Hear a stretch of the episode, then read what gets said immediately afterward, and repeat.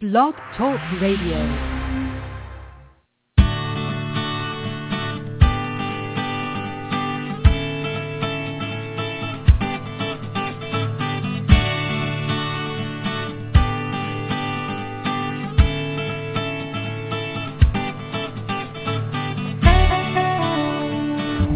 Well, it's time for the third radio program of the first Monday of the month of April 2014. Time for helping behaviorally challenging students. Dr. Ross Greene here, coming to you, as always, from the offices of Lives in the Balance in Portland, Maine. And the reason I'm saying three radio programs is because we've already done the um, parents panel today, this morning. And then about an hour ago, um, I interviewed Dr. Chris Kaufman, who's a neuropsychologist and school psychologist uh, here in Maine as well. And um, just to keep the main theme going, well, we have our educators panel as always on this radio program. And the first two callers of the day are our principals from Maine, Nina and Tom. How are you, Nina and Tom? I'm great, thank you. I'm doing Good. well too, thanks. Good. I hope that our uh, panel members from British Columbia will be calling in as well. They have some exciting news, but let's let's hear from you both first. Um, Nina, can I call you Nina on the program, or should I call you Miss De'Aaron? I call you Nina, but I don't know if everybody does. Nina is absolutely fine. and Mr. Ambrose, is it okay to call you Tom? Absolutely. Um, the first question, well, I was going to ask Nina the first question, but Tom, I'll ask you the first one. Is there any snow left at Sugarloaf? Oh yeah, they got six inches Saturday. Oh, really? Yeah, it's wet but good. I didn't make it up that day, but I skied at Sunday River yesterday. It was excellent. Wow, you're like a walking advertisement for Maine's ski resorts. Best, best, uh, best east of the Rockies. There you go. Um, and and Nina, I won't ask you about ski resorts, but I did want to check in with you because I don't know how this is going because I hadn't heard lately. You Yep. had uh, designated a specific room for problem solving in your building, and Yes. I bet people are wondering how that's panned out. How's that Sure. panned out? oh, it's been just amazing. Actually, it's you know during budget season right now when anyone asks me you know what my what my thoughts are for next year, that's the first thing that I say to everyone is that we need to keep the we call it the learning center, keep the learning center going because it's made such a big difference for all of our students, for our staff, for just the climate of the school. So it's a wonderful addition with just a person I cannot praise enough. She's just so gifted with problem solving and working with children with challenging behavior. So it's just it's made a huge huge difference. And will you be able to keep that person and that room going? Budget cuts, budget time of year is always scary because, boy, I got to tell you, the more I am in touch with what goes on with budgets and in government, and the more I come to realize that these things can change with the change in the direction of the wind um, it's a scary time of year. How, how's your problem-solving room and the person who is talented and overseeing it? How are they going to fare? Oh, they'll be absolutely right the right where they are now. So it's not going anywhere and the, the poor person who runs it, I always say, "You're not going anywhere." So she, she is committed for life here at Central School. No, I would I would let her go if she had to, but she's just amazing and really just m- changes lives every day with our children and has really educated everybody about what's best for challenging children. And they you know the, we all see the difference in the children. And she you know there are many kids that were there a lot in the beginning and that are hardly there at all. So that's really she's also been able to collect a lot of data. So we you know that's really nice to be able to look at some of the children that that did you problem solve with her in the beginning and that really don't need to right now. So it's it's been a wonderful project to watch and start right off from the beginning next year instead of you know kind of feeling it out a bit. We can start right where we left off. We shall have to make sure that those data get published if there's a way. Yeah, that would be great. She's she's collected great data, and I, I could absolutely gather it gather it up. Good. We are in the midst of preparing the first paper on the effectiveness of this model um, and have four schools that we're reporting on in the state of Maine in our project funded by the Juvenile Justice Advisory Group here. And so we are very excited to make sure that that paper gets out there. By the way, we have been joined by either Carol or Susan. I don't know which. Who do we have? It's Carol. Hi, Carol. Why? Why do you, we don't? We're not disappointed. Why are you? well, because I know that Susan's school is a tad bit busier than mine, and so uh, it's not surprising that she might not be here with us right on time. That's okay, but she's doing some pretty exciting stuff in the community Absolutely. as well that we'll have to Yep. hear from her about. Let's let's move over to Tom. Tom, anything exciting going on with collaborative and proactive solutions? This is the first time I've said the name of the model on the program today, and I'm saving it for you just in case. um, a- anything. However, we we fully understand that there's an outstanding likelihood you will slip up anyways, and that's okay. A lot of people Hey, are you know, confused out there. some people are more habitual than others.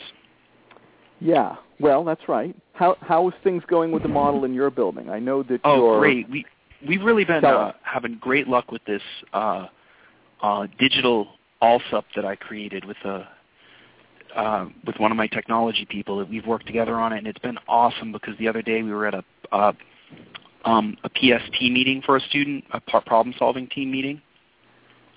Um, and what we were able to do is to uh, we, we we looked at the lagging skills and unsolved problems, and as a group we selected one of the lagging skills and one of the unsolved problems that we really wanted to focus on, and I was able to just bold the part that we're working on Oh, together nice. and just share it with the specialist staff immediately in the meeting. Uh, it's pretty happening, and, and So here's- gave them an here's- update. here's our goal. You know, your school is only about 10 miles, maybe 12, from the offices of Lives in the Balance. You have sent me the digital ALSUP. Now there's only one hang-up, me figuring out how to get it on the Lives in the Balance website. But I bet if you and I find a time this week for either me to come to you or you to come to me, we can get that baby up on the Lives in a Balance website, and then all the people I've promised that it will be up on the Lives in a Balance website will believe me because right Oh now yeah. They don't. Oh, it's so easy. You just you just make a copy of it, and then you you share the copy with whoever you want to, so the original stays intact. We'll um we're going to figure it out. I'm going to email right. you as soon as we get off of this program, and we're going to figure it out. okay. Sounds So good. through it's this really been a huge digital- breakthrough. What's that? It's been a huge breakthrough because it creates a it it takes care of the, so many communication issues. I think the next step is to do a, a um a collaborative and proactive solutions pa- plan B flowchart that's digital in the same way, Beautiful. right? Uh, because then you can see who's doing what. Uh, So if we could make the, oh, ahead. go ahead.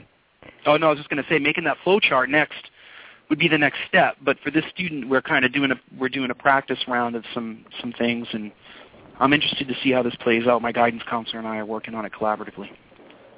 Well, and I, the um, I did the interview I did on issues in children's mental health today. As I mentioned, was with Dr. Christopher Kaufman, who is well known in these parts. Um, he's got a book out on executive functions, but what he promised is that um, he would give us some of his behavior plans that are written with a heavy emphasis not on behavior, but on lagging skills and unsolved problems, and include who's going to be teaching the skill or solving the problem with the kid. And we'll post those on the Lives in the Balance website as soon as we get those as well. You know, it's interesting because I worked with Chris on a student three years ago, and uh, it was great because we were able to talk about how to have the student be part of the the the the the team or the communication or the the process to develop the behavior plan so that any kind of targets on a behavior plan were developed plan were developed as a result of a plan B conversation. It, Chris is a really valuable resource that I, am really glad that you had an interview with him. I'll have to listen to that. He's he's it, he's great. Very much worth listening to. And um, about three quarters of the way through the interview, you are going to feel better and laugh because he refers to the model in the interview as collaborative problem solving. like I said, habitual people. I, of course, refer to it, if I'm able to use those words, as the model formerly known as collaborative problem solving. Isn't that like the artist formerly known as Prince? Did he have like a symbol? It is precisely like the artist formerly known as Prince, but the artist formerly known as Prince, ch- known as Prince, changed his name willingly, and I did not By change choice. the name willingly. So if you if you have a symbol, Ross, it just has to be a big bold blue B. Right? A big bold Yeah. blue B. I could I could do that, um, Yeah. unless it's taken. Um, right. wh- what I'm finding in, the, in this business is that something's whatever you come up with, it's almost always taken. Um, Well, the Berenstain Bears might have taken it, so I, I don't know. right. You'll have to check it out. haven't haven't watched them lately, so I don't know. Carol, you are in a new school this year. Yeah, that's it's wearing down. It's been uh what are we seven months now in, so you know I can only use the new excuse for a little bit longer before it gets old. Uh, so now that as long as you still can use the new excuse until it expires, um, tell That's us right. how it's going. It's going really well. But we just had uh, a couple of weeks spring break, and uh, we've just gotten back. We've just been back a week. So since our last uh, radio program, um, haven't done too much. But I had this little spurt of where um, teachers were coming to me with some concerns, um, whether it was related to this was the time that it was parent-teacher conference time or report card time, and they were kind of realizing that some of these concerns were were burning and needed to be addressed. So um, I had a couple of really great opportunities to sit down and go through the ALSUP with a, uh, a few, with two different teachers. And uh, in both cases, um, the teachers then sat in as I, I led the Plan B conversation, and uh, the teachers were there to help give input, but mostly to observe the process. And um, after they went, after they, you know, came this after the conversations, b- both of them just had huge like I had no idea that's what was going on for that student. I never would have guessed that in a million years. Um, you know, and then after trying out the, the the solution that the student and the teacher had come up with collaboratively, um, checking in with them, you know, about a week later and saying, "So how's it going?" And, and they're like, "You know, I haven't even really noticed that concern anymore since we came up with that that plan. You know, it's been the kids trying it, and and it's kind of like it's almost invisible because usually because the plans tend to be you know, it's not some big um, change in procedure or or plan or program that you have to put in place. It's usually just a tiny little being aware of something or a tiny little tweak into how a student does something or how they communicate that makes such a huge difference. So um, they were really pleased and really excited by it. So I felt like it was a really uh, really neat. Just I don't know, just seems synchronous that synchronicitous. I don't know what the word is, but two or three just popped up right around the same time, and I just felt like I was uh, doing the good work, getting it rolling, you know, in some really concrete ways, rather than just kind of, you know, talking about it and doing it myself, but having other people come to me to look for that. It was awesome.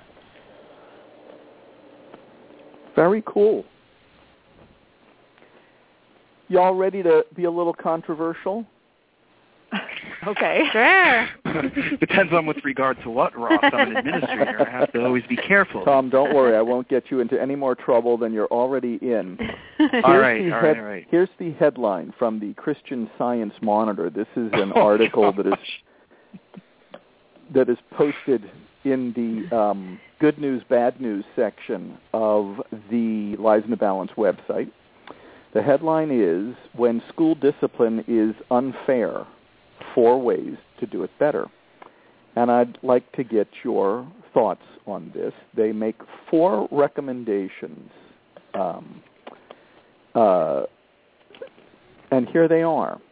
Let's let's see what you all think. These are um, steps that were highlighted by the Discipline Disparities Collaborative, 26 researchers, advocates, educators, and policy analysts whose work over the past three years has been funded by the Atlantic Philanthropies and Open Society Foundations.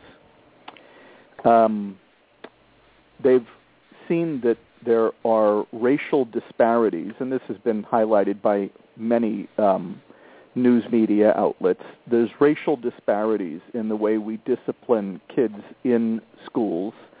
Um, African American, Hispanic, and Native American students have all been shown to have higher rates of suspension and expulsion than do white students, leading to a higher likelihood of dropping out of school. African American students are 1.78 times more likely to be suspended out of school, according to one study. Um, the unevenness in discipline, it says, can't be explained away by poverty or by higher rates of misbehavior, the researchers have concluded. Instead, school factors such as the principal's attitude about discipline have a stronger effect. The collaborative highlighted a number of steps schools can take to improve climate and safety and reduce discipline disparities and I'm going to talk. I'm going to mention them in the order in which they are mentioned in the article. But I'll tell you that the third one is take a problem-solving approach. But item number one: strengthen student-teacher relationships. Mm-hmm. Um, what do y'all think of that one? It's critical. Absolutely, the most important, the most important thing. Well, that might be why they had it number one. Any of you want to comment on perhaps some real life anecdotes about how strengthening the student-teacher relationship, with or without collaborative and proactive solutions, made things better all the way around? Any examples come to mind for any of you? Well, sure. I think of um, the the teacher I was talking about that runs the learning center, where her and a, the a couple other teachers for two years now with my, two of my students that have pretty challenging behavior, just spend field trips once a week in the summer with the boys, taking them different places, and um, have built such a relationship with the with the mother that you know on a moment's notice they drop by to take them different places, and I think that's just what's made all the difference that that real genuine relationship and Others? there's countless more. I bet. If not, we can move on. No, I think I think I just wanted to say too that I've I've always mentioned that um, whether you're an expert at Plan B conversations or you're just beginning, if you can get the empathy step right, then you make a huge step toward that first goal of building teacher and student relationships. So if a classroom teacher can listen to a child's perspective and and stay neutral, which is not easy to do.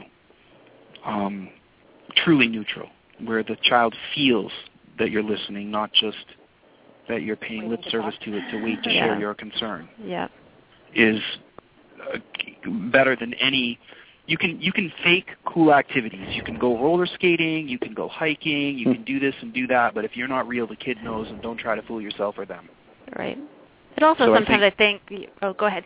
I'm sorry. No, I just think that's it. You know. Yeah, and I also think sometimes it might not be the classroom teacher. It, you know, it could be somebody else that forms a relationship with a child and just going with that, you know, special connection that someone has and um, running with that as well. I just, you know, we try, we really try to make sure that every child has at least one adult that they can really connect with, and I think that, you know, thinking outside the box a bit about that can make a huge difference. Well, that's the whole reason why. Don't you think, Nina, that, that advisor advisee in high schools fail because they're trying to replicate schools that are truly committed to advisor advisee at the high school level only succeed with that model if the teachers truly believe in the relationships and the kids are allowed to go to an advisor advisee that has a teacher that works for them. Absolutely. It- well, that's assigning it fails.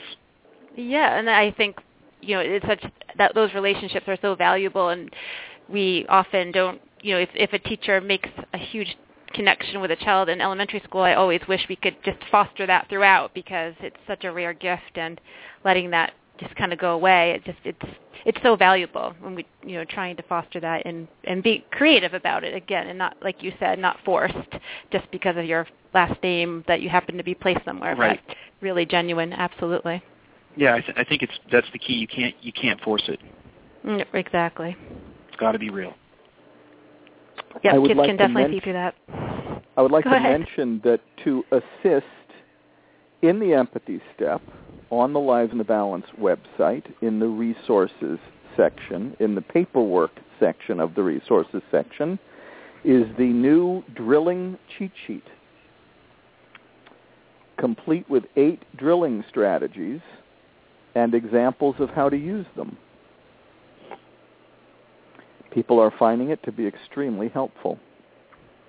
great Shall we move on to the next strategy? Are you ready? Sure. Establish a respectful and bias-free environment. People, here's the first paragraph. People across racial lines tend to establish, tend to associate white faces with words like smart and black faces with criminality, researchers have shown. Educators can learn to pause and make sure they aren't making snap judgments of students based on unconscious bias. What do y'all think of that one? Now, Carol, I know you are in a very diverse um, community in Yep. British Columbia. Um, what do you what do you think of that one? Well, I'm actually reading a book right now called You Are Not So Smart. And it's all about different ways that are unconscious, and that's the whole point is it's unconscious, um, that even if we believe ourselves to be bias-free, um, you know, prejudice-free, tolerant, understanding, accepting of diversity, we still have unconscious, um, I don't even want to say cultural, but just deep-rooted, um, primitive biases that we are not conscious of. So in a way, when they're saying, you know, be conscious of your unconscious biases, it's a bit of a contradiction because you can't be conscious of something that's unconscious. I think what you can do, though, is go back to number one and build relationships with all your students and know them as people and not just faces. Because then the face, and whether it's a colored face or a face with, of a child with a disability or whatever, doesn't come into play. You see the person as a person, a fully formed personality with feelings and history and things that they're passionate about and dreams and ambitions. And so you can then move past it. So I think number two is actually a reflection of the need for number one. Mm-hmm. And I I've agree. had parents I've had parents come into my school and have you know, they might have had a negative experience with uh, you know, a problem that's come up with a teacher or a staff member and you know, they feel like it hasn't been resolved and so I talk to them and they they almost apologize. They say, "I know I'm, you know, I know I'm uh, from the Philippines and I know that I don't speak English very well, but that's no excuse for me being treated badly." And when I hear things like that, it just brings to light to me that there is still um not that my teachers were doing that purposefully, but just that there can still be that perception on both sides that you're not treating me fairly because of my color, even if the person is treating them as fairly as they can, there may just still be bias on both sides. So, you know, it's it's always a goal to treat people with as much respect as as every human being deserves. I think that's the bottom line. Mm-hmm.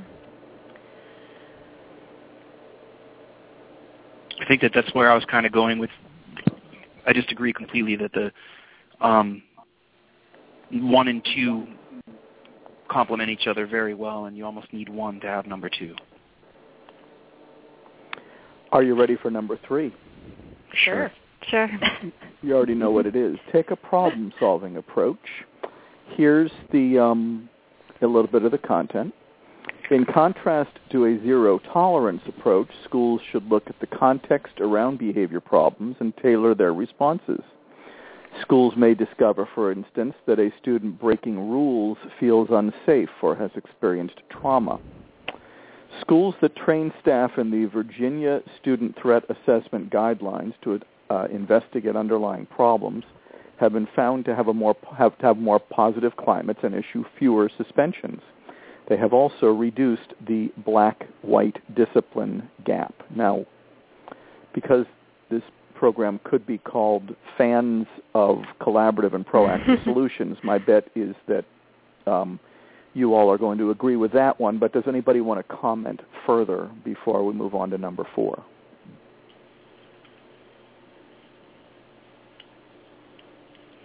I don't know. Well, then let's move on. I know. number four. I think we just all That one is agree. Absolutely clear. agree.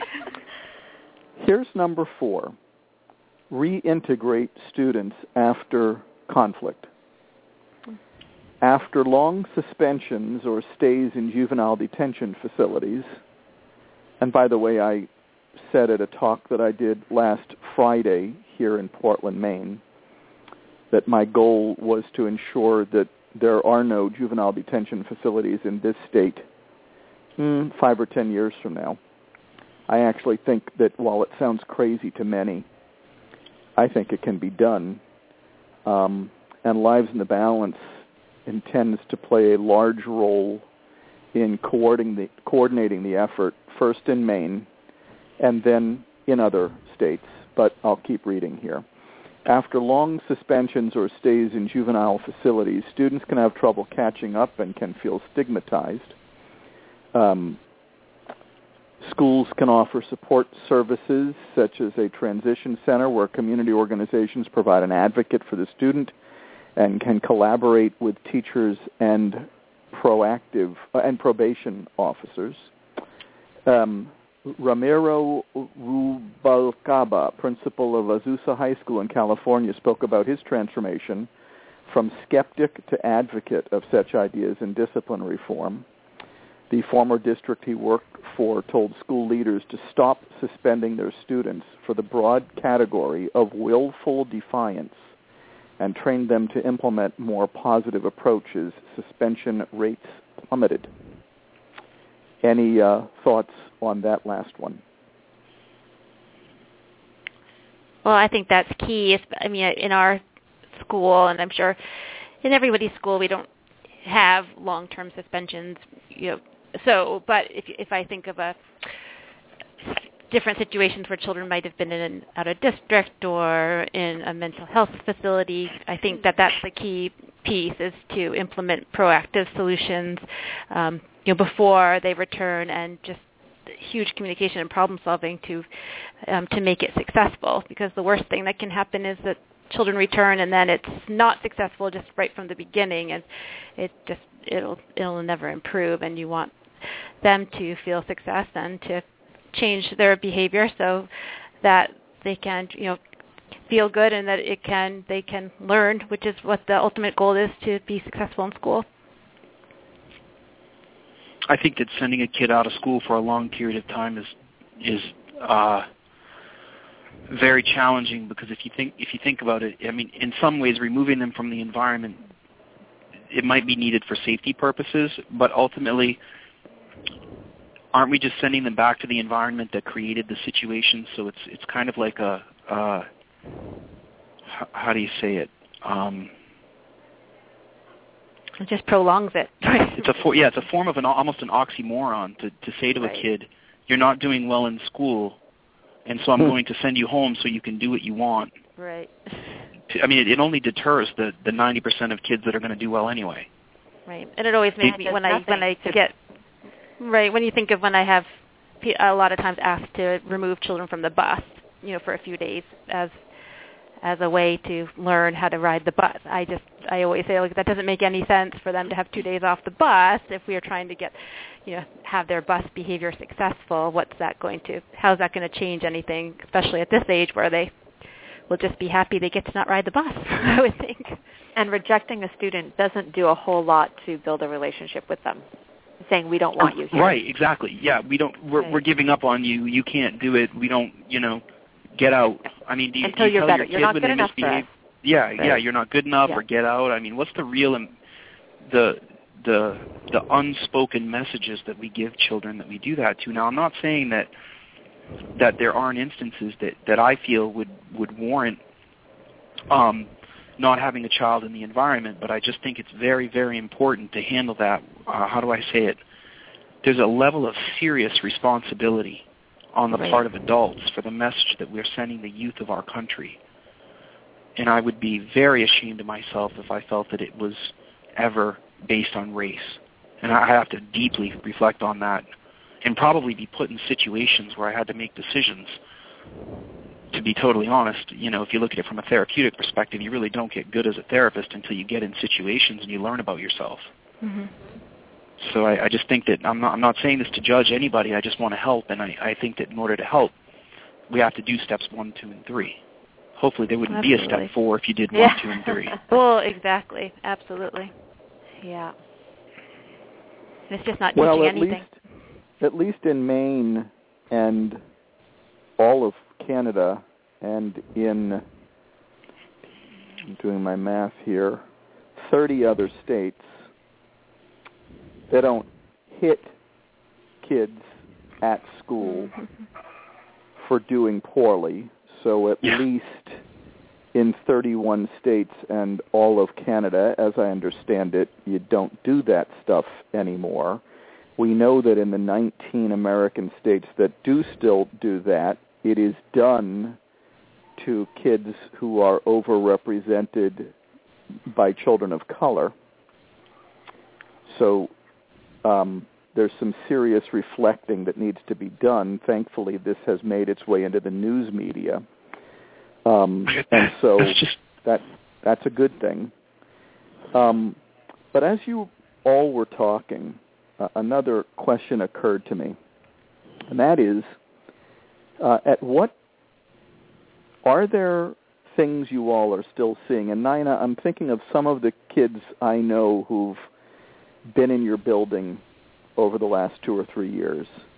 Mhm. Are there kids whose what kids, if any, are you feeling like the model isn't enough for? What kids are you feeling, if any, that you need more help than what the model can provide? Because I frequently hear people, and this is how they usually refer to it, they'll say kids with serious mental health issues. I'm never exactly sure what they're talking about, but when I help them be more specific, sometimes they're talking about kids who are psychotic, which is, of course, fairly rare. Um, are there kids who you all have come across? Because, Nina, I know that in your building there were kids who looked like they had Mhm. issues that um, exceeded expertise and exceeded what the model could deliver, who ended up doing quite well. Mhm. What do y'all think? Are there kids who you're just not going to reach because their mental health issues or other issues, and we can talk about what those are as well, just are exceeding what you're able to deliver and what the model can deliver? I used to think so, and now I I don't think so. I just think that students who have more, they just need more collaborative, pro- more collaborative and proactive solutions. Oh man, we almost got you, but you didn't say it all the way through. Uh-huh, see, uh-huh. habits change eventually, Ross. But No, I- no, I think- well, I we think only do this program once a month, so that's not that. I know it's going to take like ten years after all the time of yeah. No, I, I think that the because at my school no one polices me, Ross, so I just talk how I want. Right? Who's going to tell me not to say that other thing? No, right, no Um, one. But but uh, uh, unless you're in the building. Um, but I but I think that that you know the reality is that that students who have more needs need to to have more Plan B. And so I wouldn't I would think that that you know I mean I really hope that someday the vision is that we get to the point where resource rooms who have behavior programs are structured around collaborative and proactive solutions and we have uh, uh, IEPs that are written using that language. We have um, behavior plans like Chris Kaufman was talking about, which I strongly believe in and I've seen be effective using collaborative and proactive solutions. I, my hope is that if you need more, you get more, not that you get what we used to do. Yeah, I totally agree. I I just I wish it were given more, and sometimes children might need it in a smaller setting and more at first, but it's it's never to take away from the problem solving. I think I just so agree with Tom that it's they need more problem solving and perhaps you know more time with problem solving with a bigger with parents or a different you know more people. But problem solving is just more of it for sure. Carol, what do you think? Well, I've kind of just been processing everything that people have been saying. Like I've I've met some kids that have really, you know, a lot. I'm thinking of a student that I know of who, um, incredibly, you know, he is one of those students that was um, removed from school from a long for a long period of time because of really severe safety concerns. Um, he was bounced around to a couple of specialized programs that didn't really fit, but they were just trying to find a place where you know they could kind of minimize the danger and risk to kids while trying to get him an education. Um, in the meantime, he had some neurobiological issues and a lot of social emotional issues, and you know was was finally finding some stability in his personal life when he came to our school. And one of the first things we did was simply look at some of the the things that had that had happened in the past and try to set up some proactive things to to make it like well, well that's not going to be a big if that happens what you know if he if he is getting in a situation like that what can we do to to mitigate that and you know a, a small example being that you know he would take off from from the school and just leave the school and then leave the school grounds and if anyone followed him it would make it worse he would just run and i said well why don't we give him you know this wasn't even a, a collaborative solution it was more just the adults brainstorming and and an example of like well what if we gave him a walkie-talkie? That if he left the school, at least we could have some way of connecting with him. If he, you know, left the school grounds and following him is going to make it worse and he might run into traffic, what if he had a walkie-talkie in his hand? And so just, I don't know. It it seems like you know, since he's been at the school, I mean things haven't been perfect, and I know that he still had a number of really challenging episodes at home, but you know, and we've I don't know, we've just tried to set him up for success and a lot of it has been um, between the education assistant that works with him and the integration teacher, um, you know, trying to be proactive and saying, okay, well, you know, this might be coming up. What do you think about that? And how might we, um, you know, address that when it comes up? And and not waiting for things to happen. Just so, I don't know. I mean, it's not solving. We're not going to solve all his problems, but we can definitely set him up for success if we make the effort to. So I don't know. I'm kind of of, of two minds. I know that this child needs more than just school intervention. He needs counseling and you know medical professionals. But while he's at school in our little environment, I think that we can do the things that'll help him be successful here and work on those relationships. I mean, sometimes yeah. that's what you need to focus on for a, a while, like, and before you can start to really problem solve. It just just front load those relationships and relationships, and then yeah. you'll start, you know. Yeah, and having the kid feel like for a change that you know he can do something right. exactly. You know? That we're not just sitting around waiting for him to screw up so that we can send him away again. So yeah, yeah. And that's such a. I think that's such a gift that, and sometimes you don't see the results that one year, but then right. you you never you just don't know what gift that that will continue and that it'll right. make a difference in the upcoming years. Yeah. Yeah. You know, if you look at, I think ahead, when you write, uh, when you when you move to that next, I think that you know, it's really important for us to consider information and feedback from adults who have been helped, not just ones who didn't make it and and I think that the number one thing that I hear adults who have been successful despite incredible adversity, the key theme is simple. It's somebody cared about me. Yeah. Somebody somebody listened to me, they cared about me and they were there for me and they didn't judge me and they let me talk about it and work it out. Yep. And I think that that's pretty much what collaborative and proactive solutions in your work, Ross, that's what you're trying to teach people how to do with a lot of skill. Yep. And that every day is a brand new day. You know, try to tell our children that all the time and for them to really believe it that oh it's a brand new day and that you're not coming back to school today to have a punishment that you needed to have for the three you know, two days before and it's a brand new day every day. What I was going to say is that there's clearly some kids who need or would benefit from medical intervention um, to be able to access the model as fully as possible. And the model alone isn't going to help those kids uh, maximally unless we can help them access it. But um, I also started thinking to myself, um, but there are going to be kids who the medication doesn't help. It's actually some who the medication makes things worse. There's going to be some who don't look dramatically better, even with medication. And then what do we do? And what we do is we still bend over backwards to have a relationship with the kid. And we may have to adjust expectations because this kid may not be capable of meeting the expectations we have. Perhaps the expectations we have for him or her, but a lot of those are based on the norms for a kid of the same age or grade. And we may have to make those adjustments. And I, I find that um, even with kids who benefit from meds still have difficulty meeting some of our age and grade expectations. Last question of the day, because we only have a few minutes left. What are y'all finding out there in your buildings and in other places about people's, especially in an era of high-stakes testing, the degree to which school staff are feeling comfortable making those kinds of adjustments once we come to the conclusion that a student isn't going to be able to meet our expectations.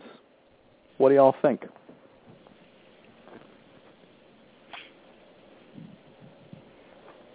I'll go. I think that uh, that lies exactly down the, the path of the work that we've talked about, Ross, with uh, the Teachers College at Columbia University that I've been doing, and the correlation between very effective academic instruction and collaborative and proactive solutions. I think it's really important to recognize that if, if you look at a writing rubric for a child and you clearly see that the child cannot make the expectation of the first grade writing rubric, all the research shows go to the kindergarten rubric and see what they need to know and be able to do in kindergarten.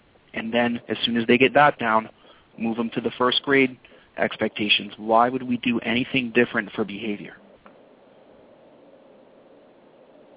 Absolutely. I, you know, I feel the same way, and I know the staff feels the same way too. I, you know, I know that we are all under pressure of making sure that children are academically making progress, but it's not about a progress. You know, it's their own progress. It's measuring the progress against themselves and looking at the big picture from where they started and where, you know, where we're headed. So, is that growth mindset.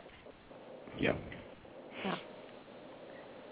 I'm in a non very high stakes testing environment, and hmm. um, what I just I think for for us it's more of an individual teacher perspective um, about how a teacher feels about differentiation and and adaptation in general. Sometimes it's hard um, for teachers to let go of more traditional mindsets or practice, um, not because necessarily they're afraid of the outcomes for for testing, but just they they believe um, you know that their job is to maybe you know my job is a grade six teacher to get my kids ready for high school and so you know everybody has to buckle down and and there isn't the same you know it's just their mindset is that everybody should be pushed as hard as they can and and everyone gets the same thing because that's the best thing. And so it's it's a little bit different here. I find though that um, most of the teachers that i work with are very in tune with kids you know individual needs and they're more than more than happy to um, try something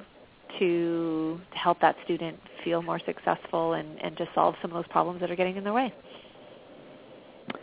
Well, that's good news.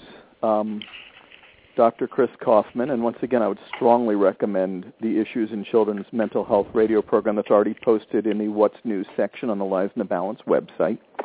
Um, said he felt that you know if you squint your eyes, things are actually kind of starting to move in the right direction. Um, I hope he's right. I also want to thank you all for being on the program again today. It is always a blast for me to do this with you. I wish it was more than once a month. But thank you, Carol. Thank you, Tom. Thank you, Nina. You're welcome. Always a pleasure. Thank pleasure. you. And we'll do this again next month. Take care, all. Great. Thanks. Bye. Bye. Thanks. Bye-bye.